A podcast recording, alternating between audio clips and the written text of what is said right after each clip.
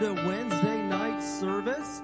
It is the final Wednesday night of 2023. Can you believe that? We're right here at the end of the year, getting ready to welcome in a new year, and we're already proclaiming that 2024 will be the best year that we've ever had yet. Can we get an amen on that tonight? Hallelujah. Well, we have a whole lot of people receiving some healing tonight, and so we're just standing in faith for everybody that's at home, receiving healing from God's Word, but we believe that they're getting it in the name of Jesus. Amen. Let's go ahead and stand up together tonight. We are going to open up by speaking some words of faith over the United States of America. We've been doing this for almost 2 solid years, and we're going to keep speaking these words of faith in the name of Jesus. Let's say this together. Father, we come to you in Jesus' name, and in unity, we confess that Jesus Christ is Lord over the United States of America. We declare that righteousness, mercy, justice, and judgment from you shall prevail. We declare that America will complete her God-given mission to bring the gospel of Jesus Christ to the world. We push back the darkness of Satan from this nation and call for the light of Jesus Christ to invade the media and every home, church, and school, and every town, city, and state of this great nation, the United States of America. In Jesus' name, amen. All right, give the Lord some praise tonight, and you may be seated. Very good. Did everybody have a good Christmas this week? Yeah. All right. Well, we're so glad we got to do a lot of great church events this year at the Christmas season. And it's been a busy December, but we're coming close to the end here. We'll be going through a few announcements here tonight. Youth group is going to be with us in the main service this evening, so they can stick in here with us and hear the word of God. Amen. And I believe they'll have a good time with us. And one other big thing here is the calendars have finally come in for 2024. Yeah. And so, if you've been at HDWC very long, you know this is an annual thing every year. And it seems like a lot of years, something seems to kind of hold things up. But I ordered these way back in November, and they emailed me 2 weeks ago and said, we're out of stock. I was like, you could have told me that a month ago. So they, anyway, they gave me a different deal. And so we finally got them yesterday. So these are back there at the info booth, one per family. And then on Sunday, we'll make sure that the ushers pass one out to everybody here. But, it's got the verse for the new year on there, and it'll be our theme verse for 2024. And of course, some beautiful scenic pictures on a journey through America. Amen. Who loves beautiful pictures? All right, maybe I'm the only one, but I love them. So, okay, very good. Let's get into some announcements here. We're going to keep reminding you for the next several services that we did just get the carpet professionally cleaned, which was a wonderful thing. And so we're going to say no food or drink other than water in the main sanctuary. And so we appreciate your help on that. And I know we haven't really enforced that for a while, and so we've been kind of loose. Probably compared to a lot of places on that, but only water in the sanctuary, please. We want to take care of the carpet that we just got cleaned, all right? And then the HDWC t-shirts are available in the bookstore for $15. If you haven't gotten one yet, go ahead and grab one while we've still got them. And for the whole month of December, and so Sunday will be the last day, everything in the bookstore is 20% off. So this is your last couple of services to take advantage of that. But you want to make sure that you get in on that deal right there, okay? And then this coming Sunday will be New Year's Eve, as I'm sure you're well aware already. And so we will have our regular Sunday morning 10 a.m. service. So be here for that. And then we will have our 6 p.m. service that night. We're going to close it out with communion, and that'll be our way of closing out 2023 and welcoming in 2024. And who knows that a great way to welcome in the new year is with communion, amen, and doing it, dedicating it to God right off the bat. So we're going to do that. Let's see what else we got. We have a membership class finally coming up. This probably won't be on the screen there, but it's going to be on Sunday, January 14th from 4 to 7 p.m. And so on Sunday, we'll have a sign-up sheet to start passing around. But again, membership class, if you want to be a member of High Desert Word Center, and I know you do, you want to be one. And so it's going to be on Sunday, January 14th from 4 to 7 p.m. All right. It's a one-day class, and you're going to love it. So we'll have the sign-up sheet out there on Sunday. And the last announcement is Financial Peace University, FPU, is also going to be starting in January on the 21st. And that is a great class to show you financial management for your personal life, doing it according to the Bible and God's way. And it's going to be on Sundays at 5:30. Child care is provided, and we'll have this information on the screen Sunday as well. But you can register for that at hdwc.org/FPU. All right. And so that's a great way for you to grow and do things God's way. Amen. All right. Well, that is all the announcements for tonight. So who knows what time it is now? Yes, it is happy time. I'm going to have Mrs. Pastor do our Wednesday night tithes and offerings. If you need an envelope, raise your hand. The ushers will get one to you. Good evening, everybody. Hallelujah. We can all talk, right? Amen. We're all healed, healthy, and whole, right? Amen. Hallelujah. Okay. Tonight's Bible verse for our tithes and offerings is Psalms 35:27. I'm in the New King James. This is supposed to be our attitude. It says, let them shout for joy and be glad, God says, who favor my righteous cause. Well, what is God's righteous cause? Anybody know? He came to seek and to save that which is lost. That's his righteous cause. His righteous cause is you and I. And we've made the quality decision already, all of us in here that I know of, to receive Jesus Christ as our Lord and Savior. But there's a lost and dying world out there. That's God's cause. And so his cause takes finances, right? Like, for instance, it takes finances to run this church. You'd be amazed the finances it takes to run this church. But you know what? And then we do things like we have Harvest Fest and we're reaching the lost on purpose. So anyway, let me read this again. Let them shout for joy and be glad who favor my righteous cause. Let them say continually, let the Lord be magnified who has pleasure in the prosperity of his servant. He doesn't have pleasure in poverty. God is not the author of poverty. God is the author of prosperity. Amen. He wants you to have more than enough. Amen. All right. Well, let's stand up and we'll say our financial faith confession and turn it over to Pastor Josh. As we bring the Lord's tithes and give offerings today, we believe we receive jobs or better jobs, promotions, raises and bonuses, benefits, sales and commissions, growth in business, settlements, estates and inheritances, interest and income, rebates and returns, checks in the mail, gifts and surprises, finding money, bills paid off, debts paid off, royalties received, blessings and increase. Thank you, Lord, for meeting all my financial needs so I have more than enough to take good care of my family, to give generously into the kingdom of God, and promote the gospel of the Lord Jesus Christ. Amen.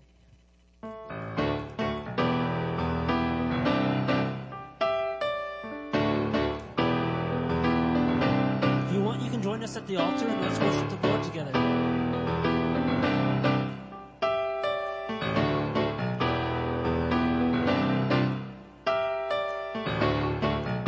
We're rising up from the ashes, no longer bound by chains. You gave your life for freedom.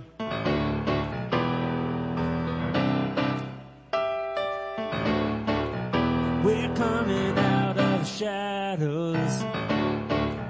Your glory tore through the veil. And now your light shines upon us. We are free, we are yours. To God be the glory, and now and forever sings my soul. To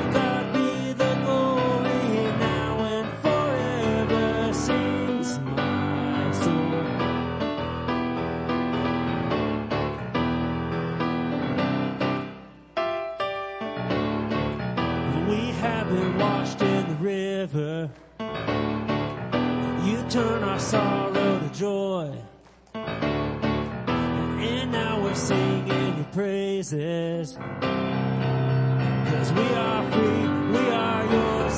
To God be the glory, now and forever sings my soul.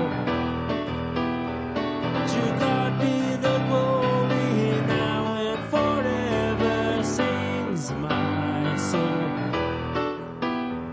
To God be the glory, now and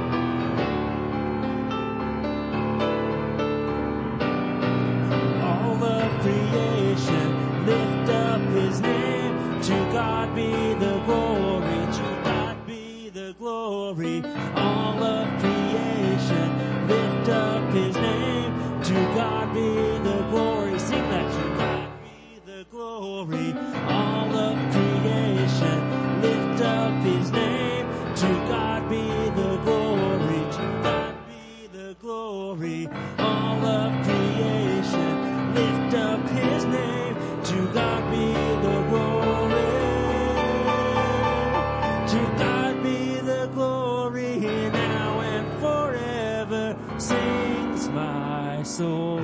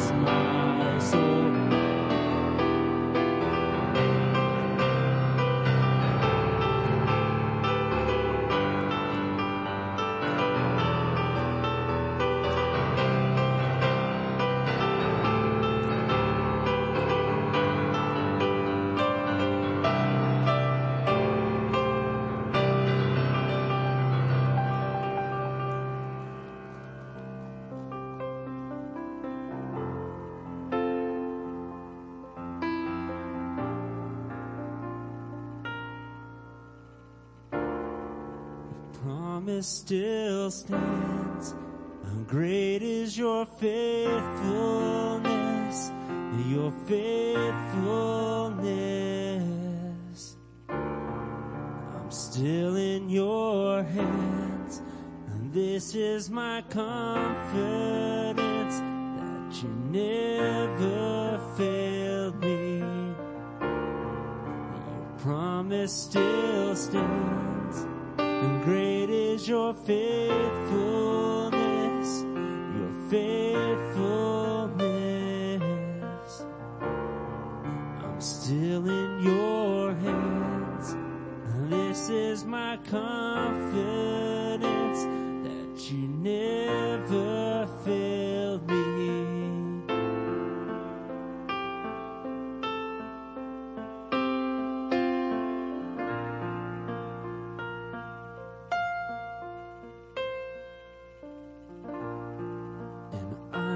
The knife won't last,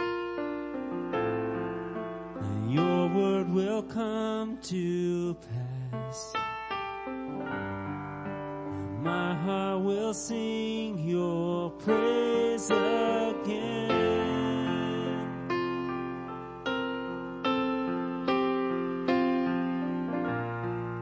And Jesus, you're still enough.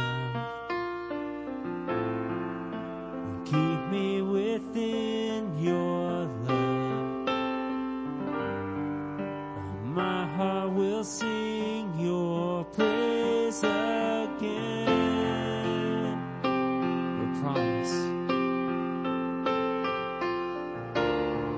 Your promise still stands, and great is your faith.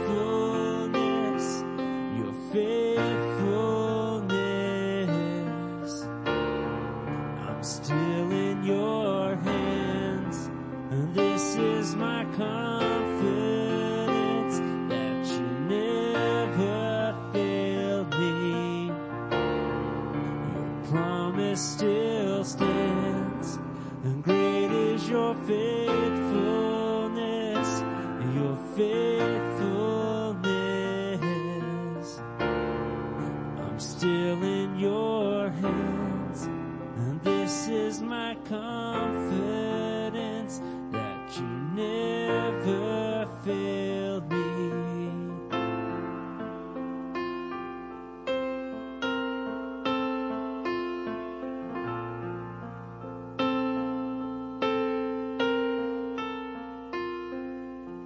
I've seen you move the mountains, and I believe I'll see you do it again. You made a way where there was no way, and I believe I'll see you do it again. I've seen you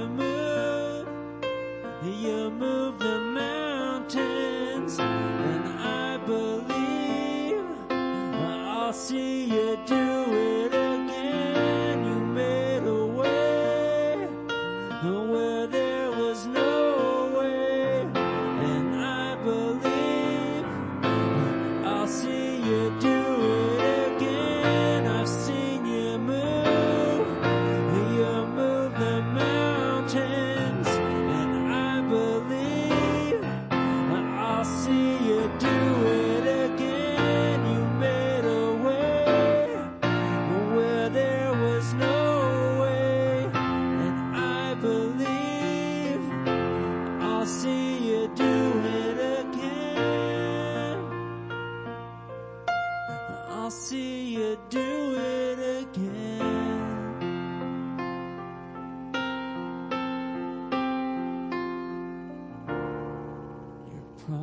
Still stands, and great is your faithfulness, your faithfulness.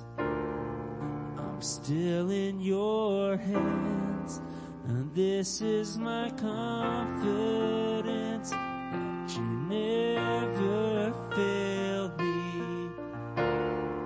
Your promise still stands, and great is your faithfulness, your faithfulness. I'm still in your hands, and this is my confidence that you never failed me.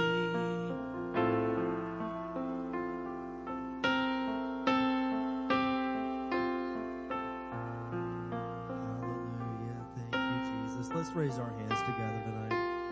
Lord, you are good, and we thank you that we can boldly proclaim you have never failed us. You've been there every step of the way. Everything that we've been through, you've been there with us, Lord. You said you would never leave us or forsake us, and we thank you that you kept your word to us. We love you and we praise you, Jesus, and I thank you that as we get into the word tonight, you will speak to each person here, Lord. You know what each person is facing or dealing with, Jesus, and we thank you that the exact same word from heaven can speak to every single one of us, no matter what our situation is. We love you and we praise you. We ask you to have your way this evening in this service. In the name of Jesus, we say amen. Hallelujah. Isn't the Lord good? Why don't you find somebody, give them a nice handshake or high five, maybe a nice little hug. Hallelujah. Praise the Lord.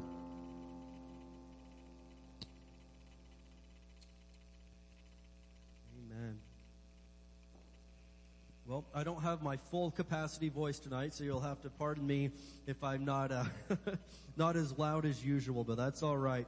We're going to have a good time getting into the Word of God.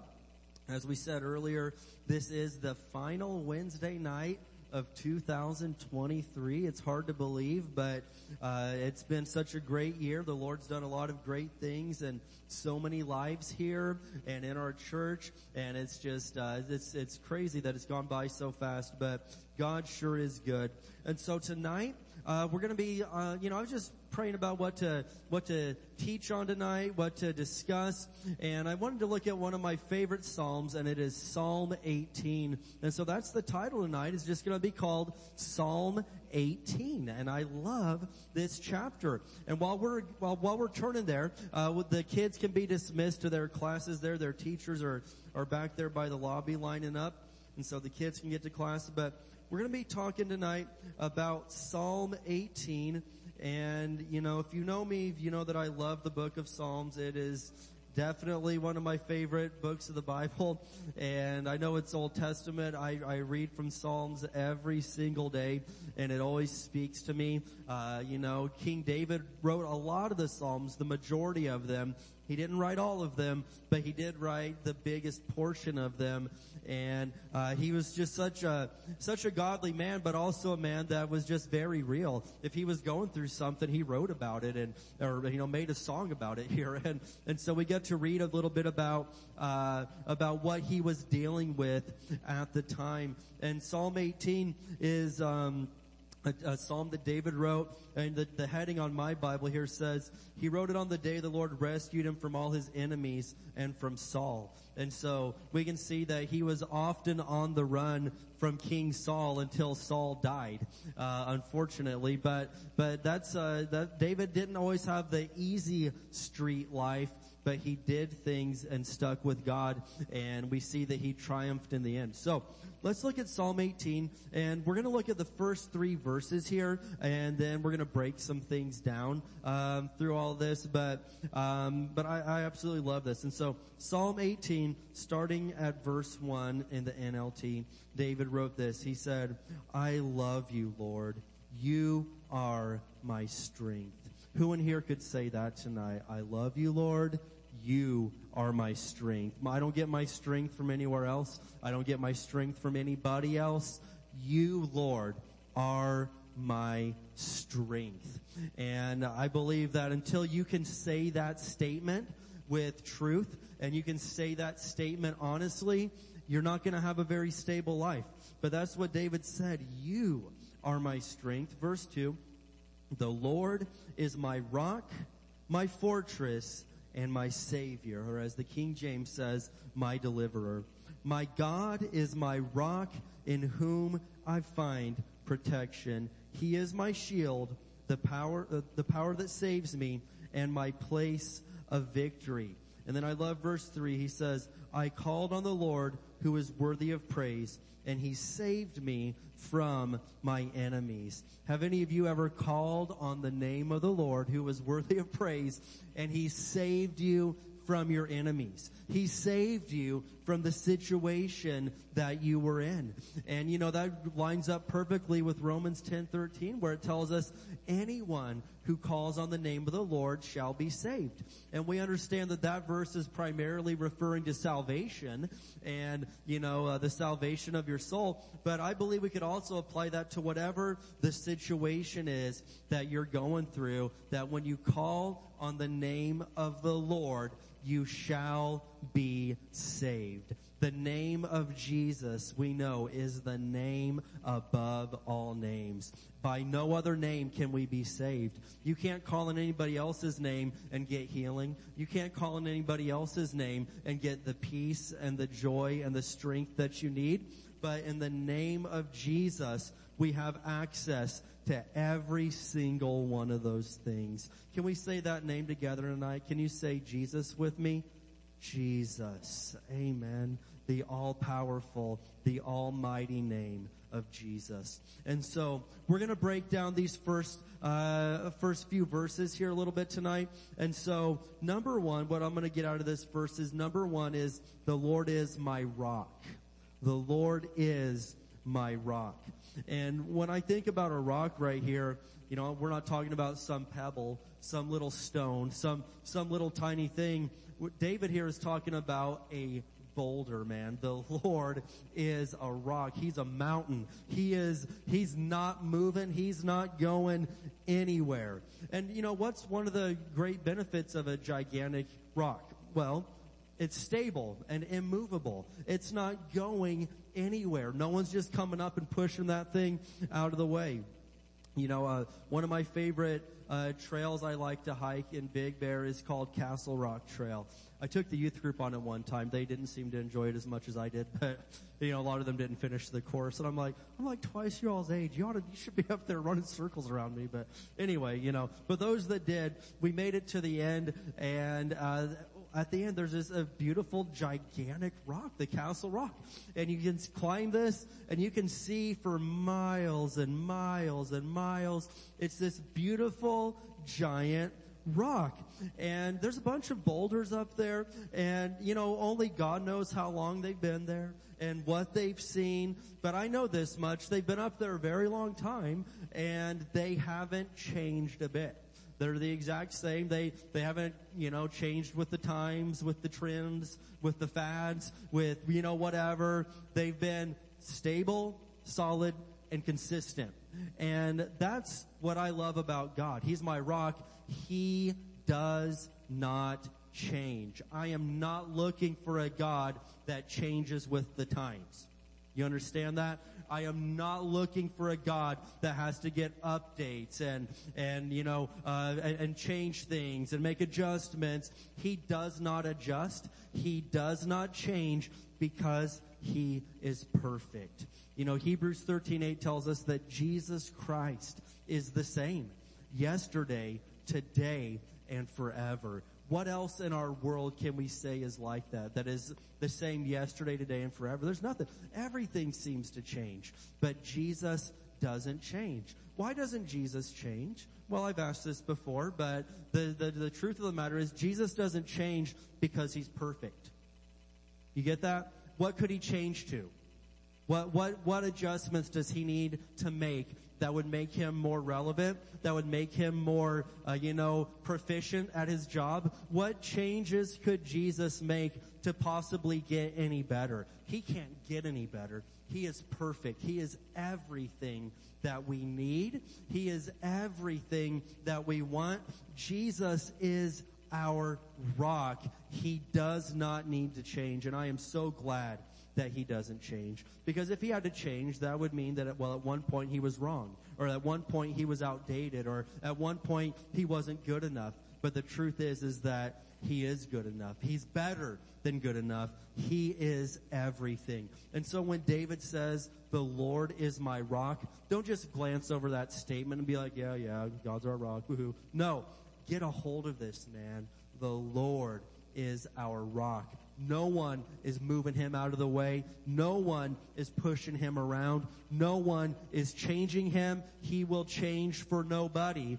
Jesus, our Lord, God Almighty, is our solid rock, and that is exactly what we need in a very unstable world. We need stability. You need the rock, and that's what Jesus is. I want to look here at Isaiah 28:16. We'll be coming back to the Psalms a bunch tonight. But Isaiah chapter 28, and we're going to look at verse 16. And I'm going to look at an application of the Lord being our rock that we find in both the Old and New Testament. So Isaiah 28, and we're going to look at verse 16. Amen. Who's glad that the Lord doesn't change? I'm really glad he doesn't change. So Isaiah 28 and verse 16, and the prophet writes this, "Therefore, this is what the sovereign Lord says, look, I am placing a foundation stone in Jerusalem, a firm and tested stone. It is a precious cornerstone that is safe to build on. Whoever believes need never be shaken." I love this. I love that it tells us right there that Jesus is our cornerstone. It's safe to build upon him, because there's a lot of things that people build their lives upon that they're not safe to build on that. That's not a safe foundation.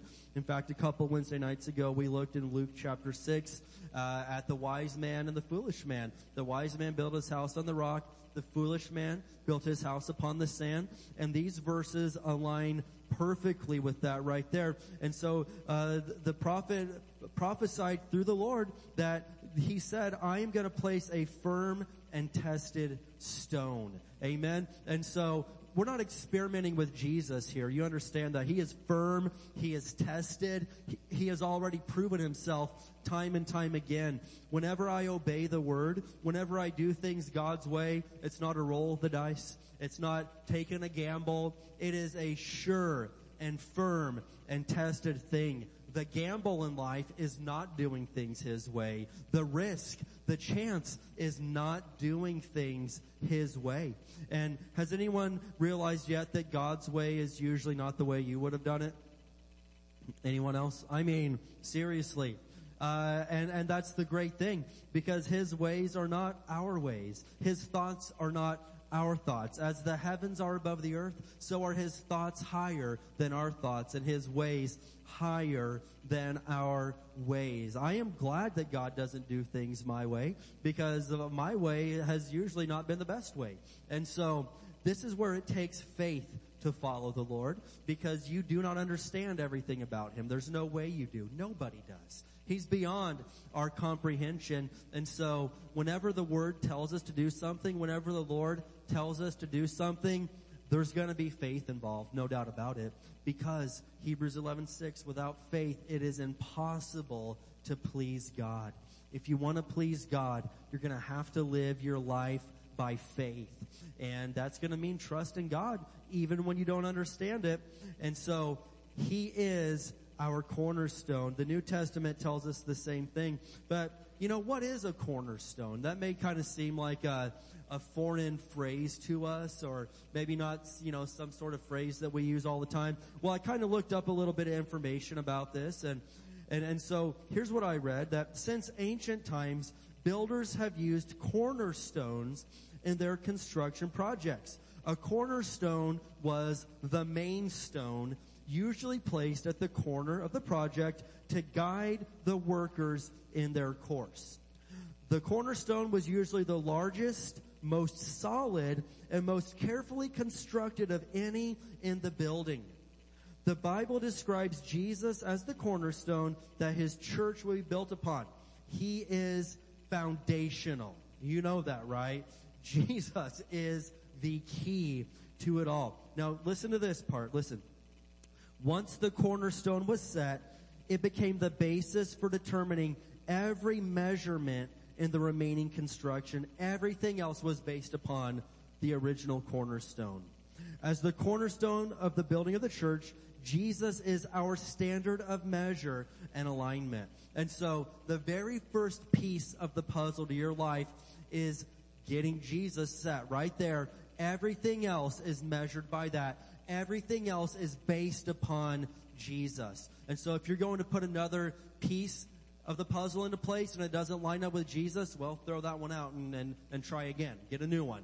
But it has to align with the teachings of Jesus. He is the rock. He is the cornerstone. And every decision, everything that we do in life has to align according to that measurement. If it doesn't line up, then you gotta toss it out and get a different stone, get a different piece to put in right there. And so Jesus can either be the rock that you build your life upon, or he can be the rock that you fight against and stumble over for all of your days. And so he's the rock. You're not gonna get around that. You can either build upon him or you can trip upon him and try to fight against him and do things your way. He's not changing. So we're going to build our lives upon him, not fight against him. And, you know, Peter put it this way. Jesus is the stone that the builders rejected.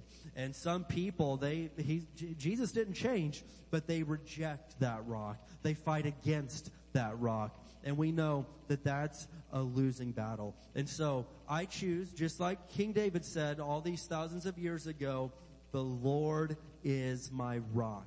Can we say that together tonight? The Lord is my rock. And then number two, we're going to talk about one of my favorite Bible words. The Lord is my fortress. The Lord is my fortress.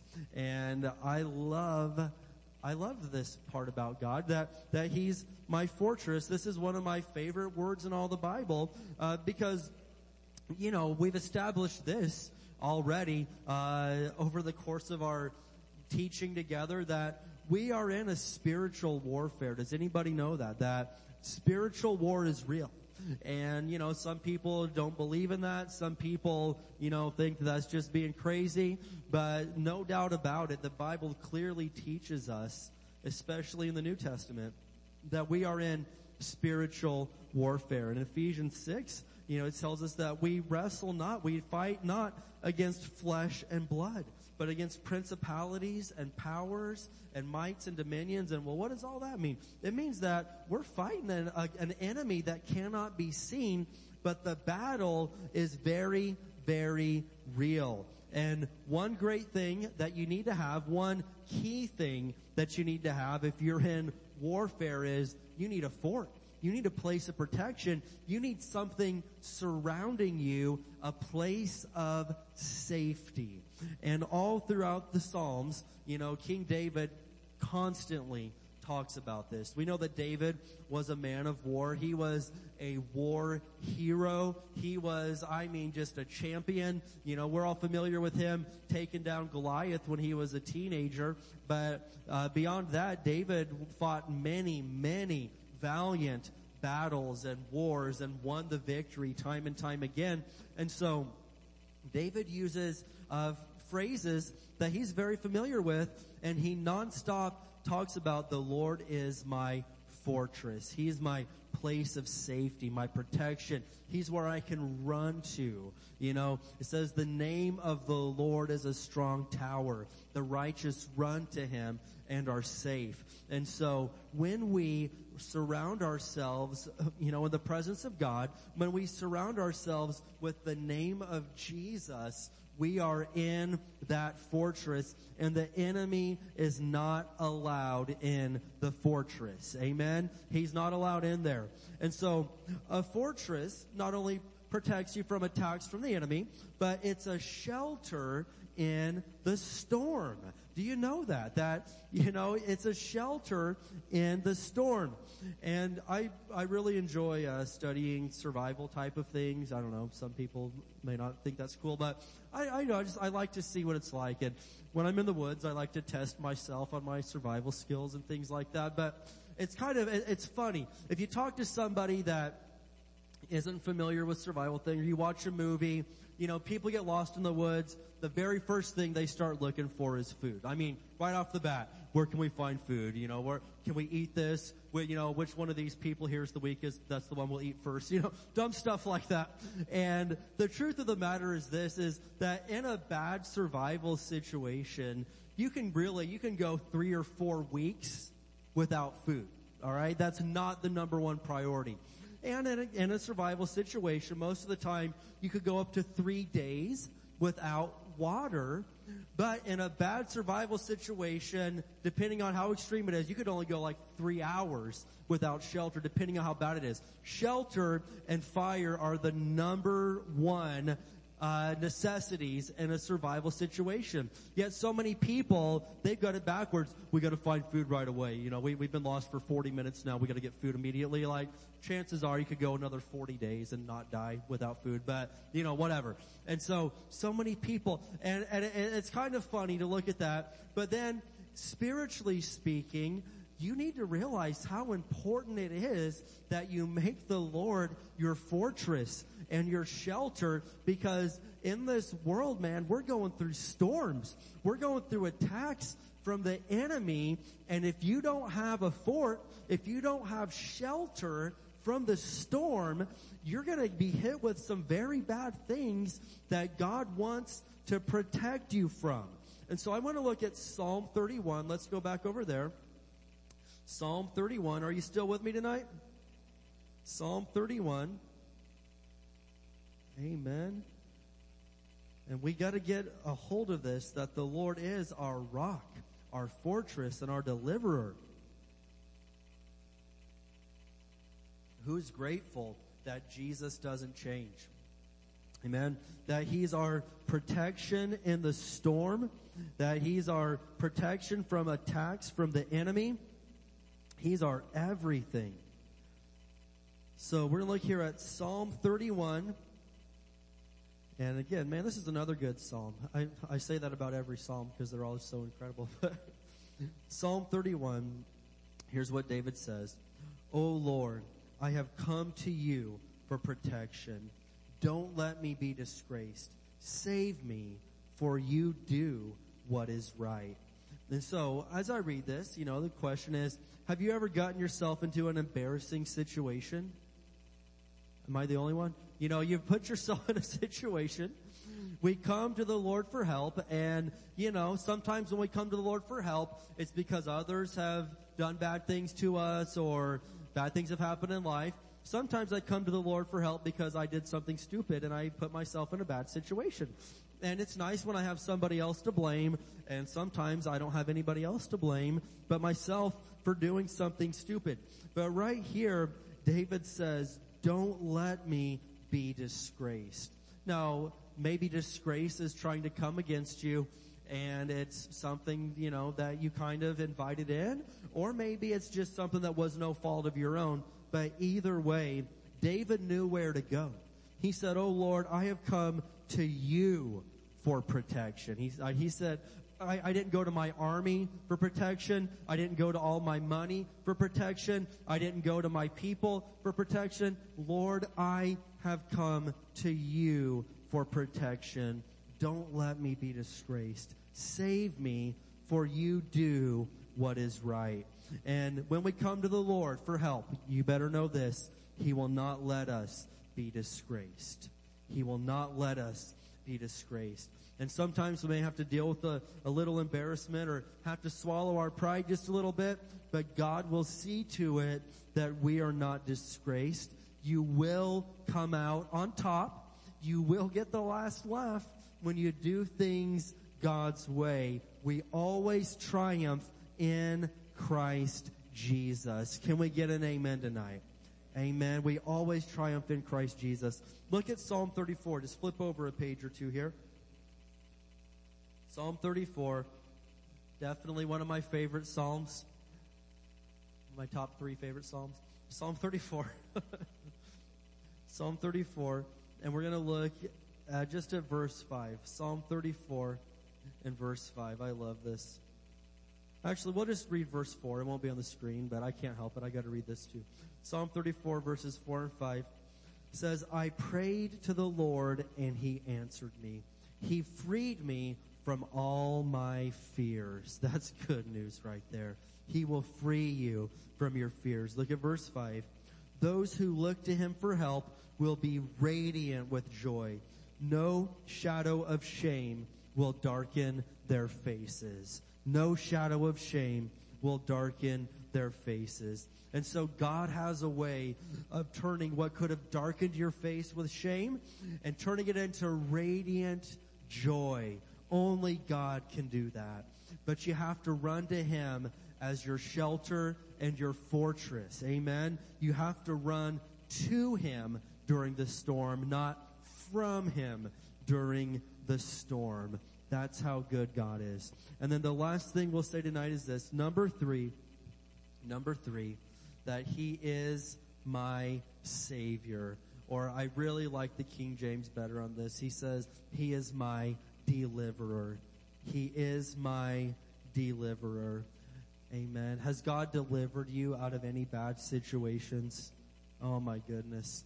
Time and time again, he's been our deliverer, our Savior, the only way out of some of these situations.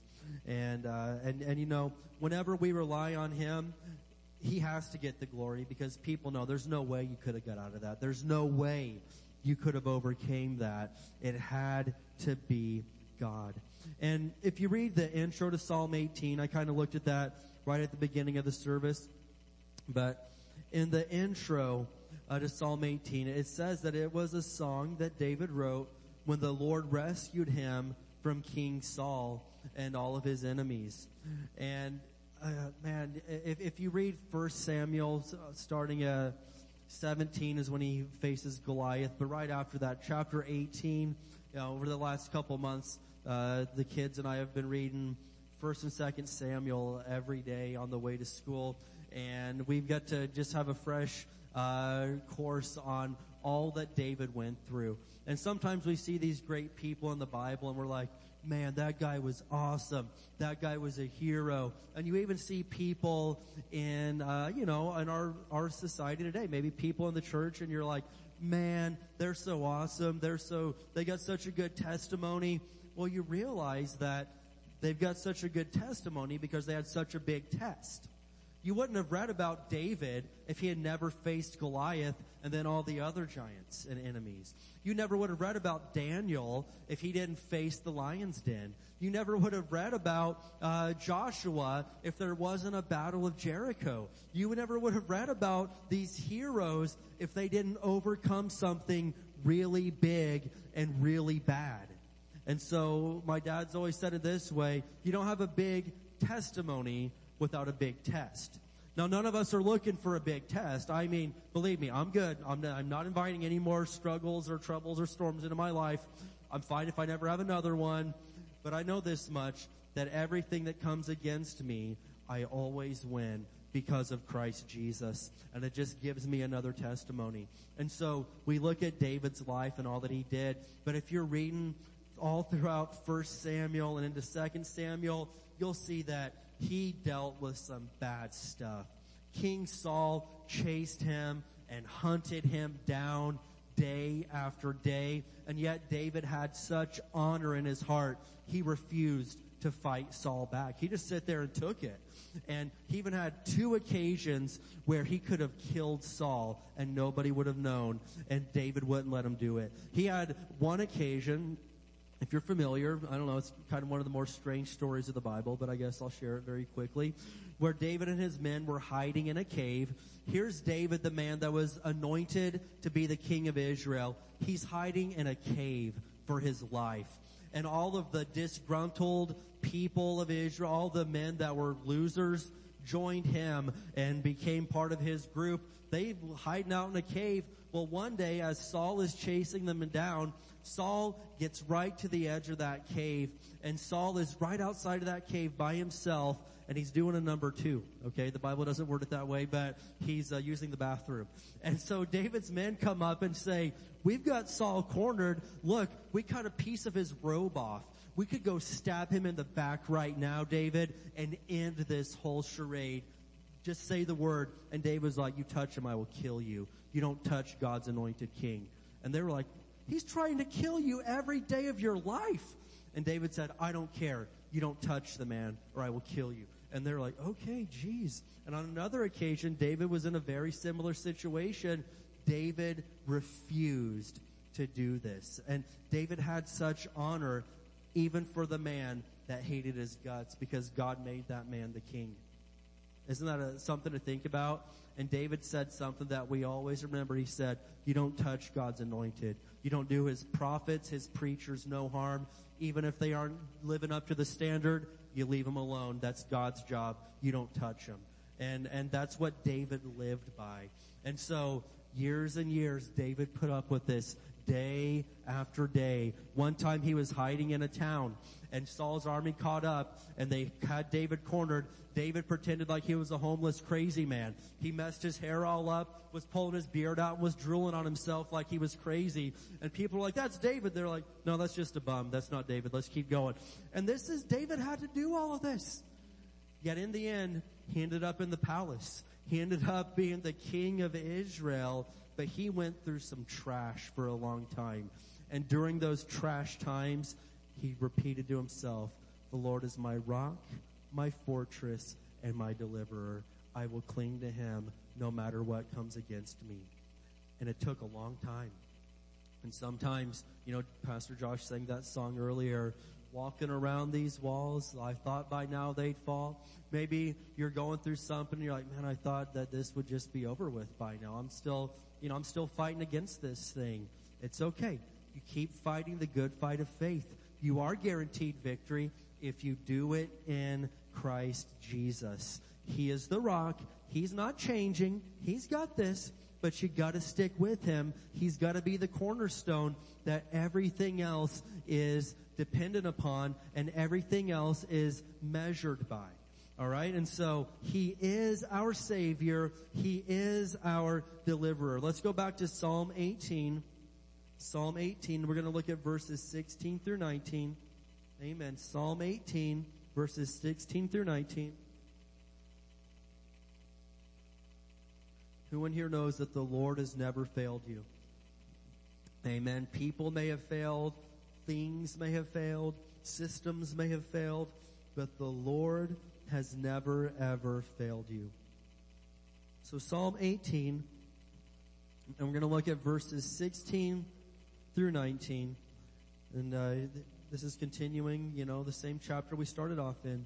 Psalm 18, verse 16, David says, He reached down from heaven and rescued me.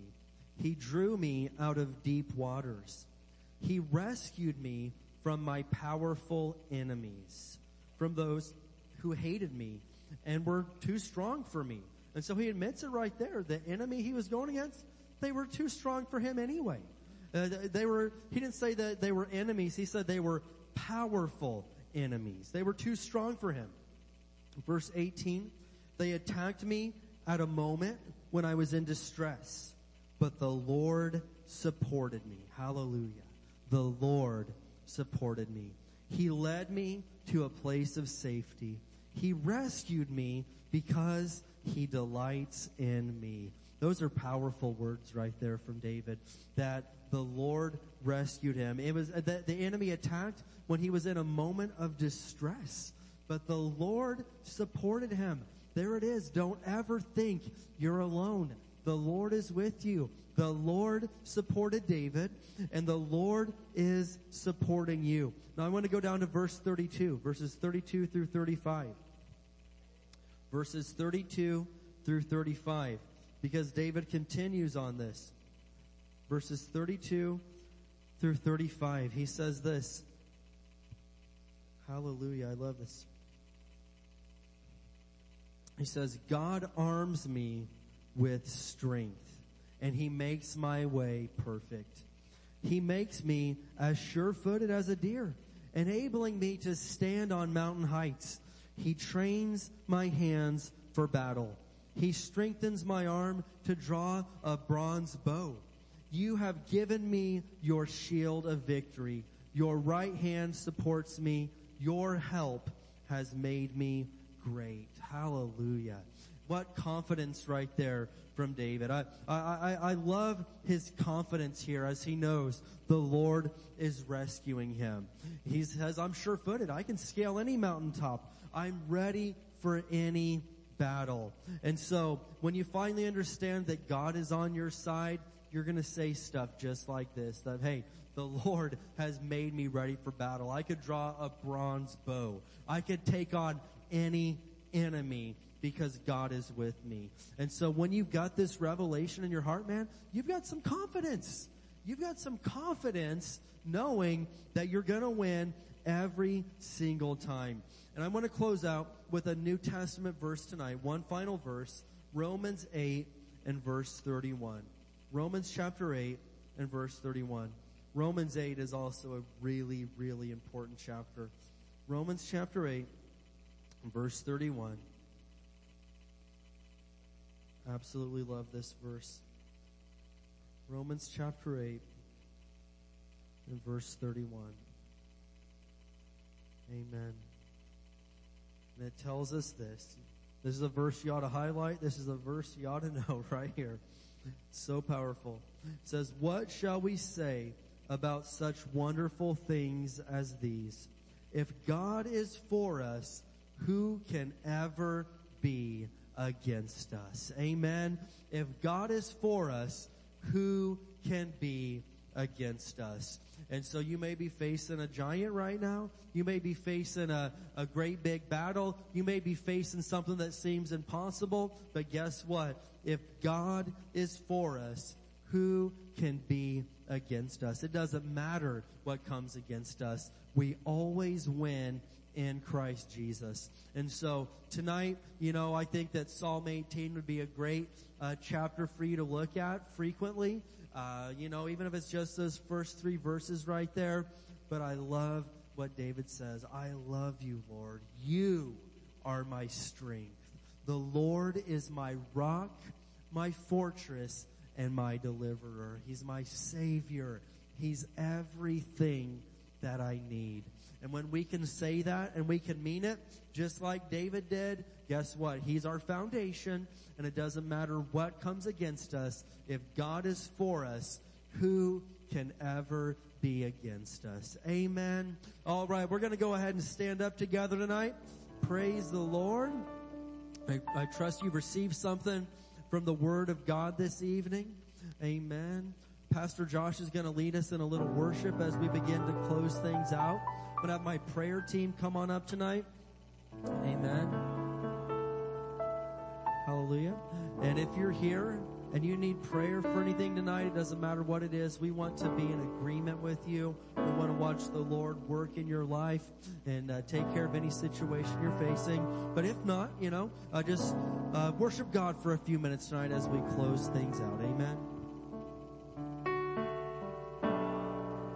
Promise still stands, and great is your faithfulness, your faithfulness. I'm still in your hands, and this is my confidence, that you never fail me. Your promise still stands, and great is your faithfulness.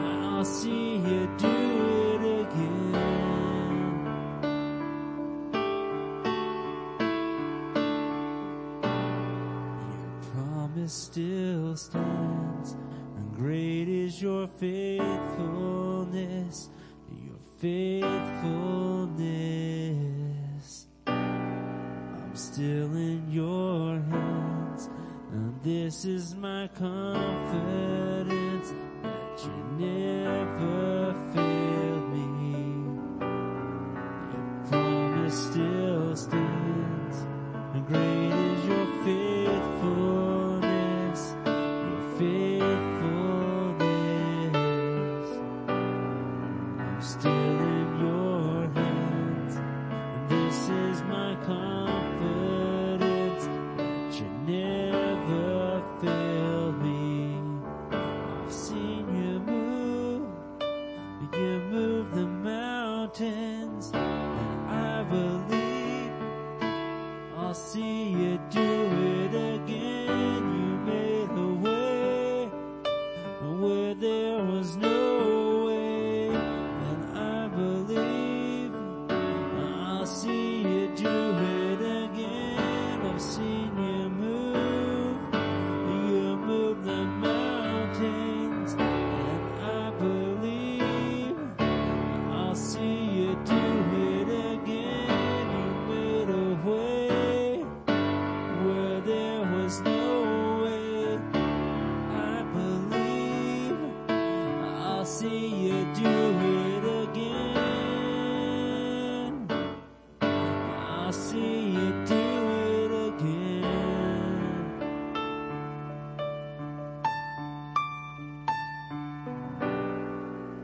promise still stands. How great is your faithfulness, your faithfulness. I'm still in your hands, and this is my confidence, that you never fail me. Your promise still stands. Great is your faithfulness, your faithfulness. I'm still in your hands, and this is my confidence, that you never fail me. I've seen you move the mountains, and I believe I'll see you do it again. You made a way where there was no way. I believe I'll see you do it again. All right. Hallelujah. Well, we're going to go ahead and close things out tonight. Trust that everybody's received from the Word of God this evening. Amen. And I just want to remind you that Sunday, it's New Year's Eve. We're going to be here 10 a.m.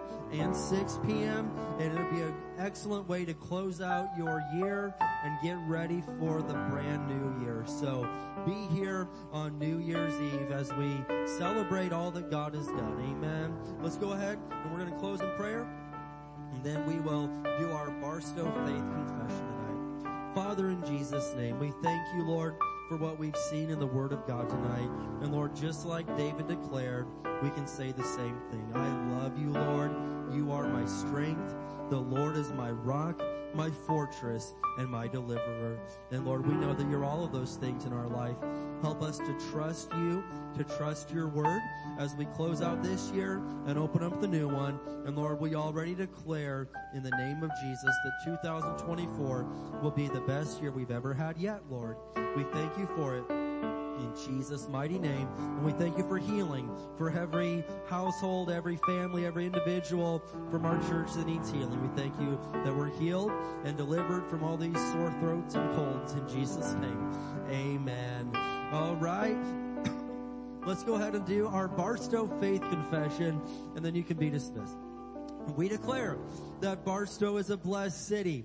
Our families are blessed. Our schools are blessed. Our churches are blessed. Barstow is healed. Barstow is prospering. Barstow is safe. Barstow is strong. Barstow is surrounded by the walls of God's salvation.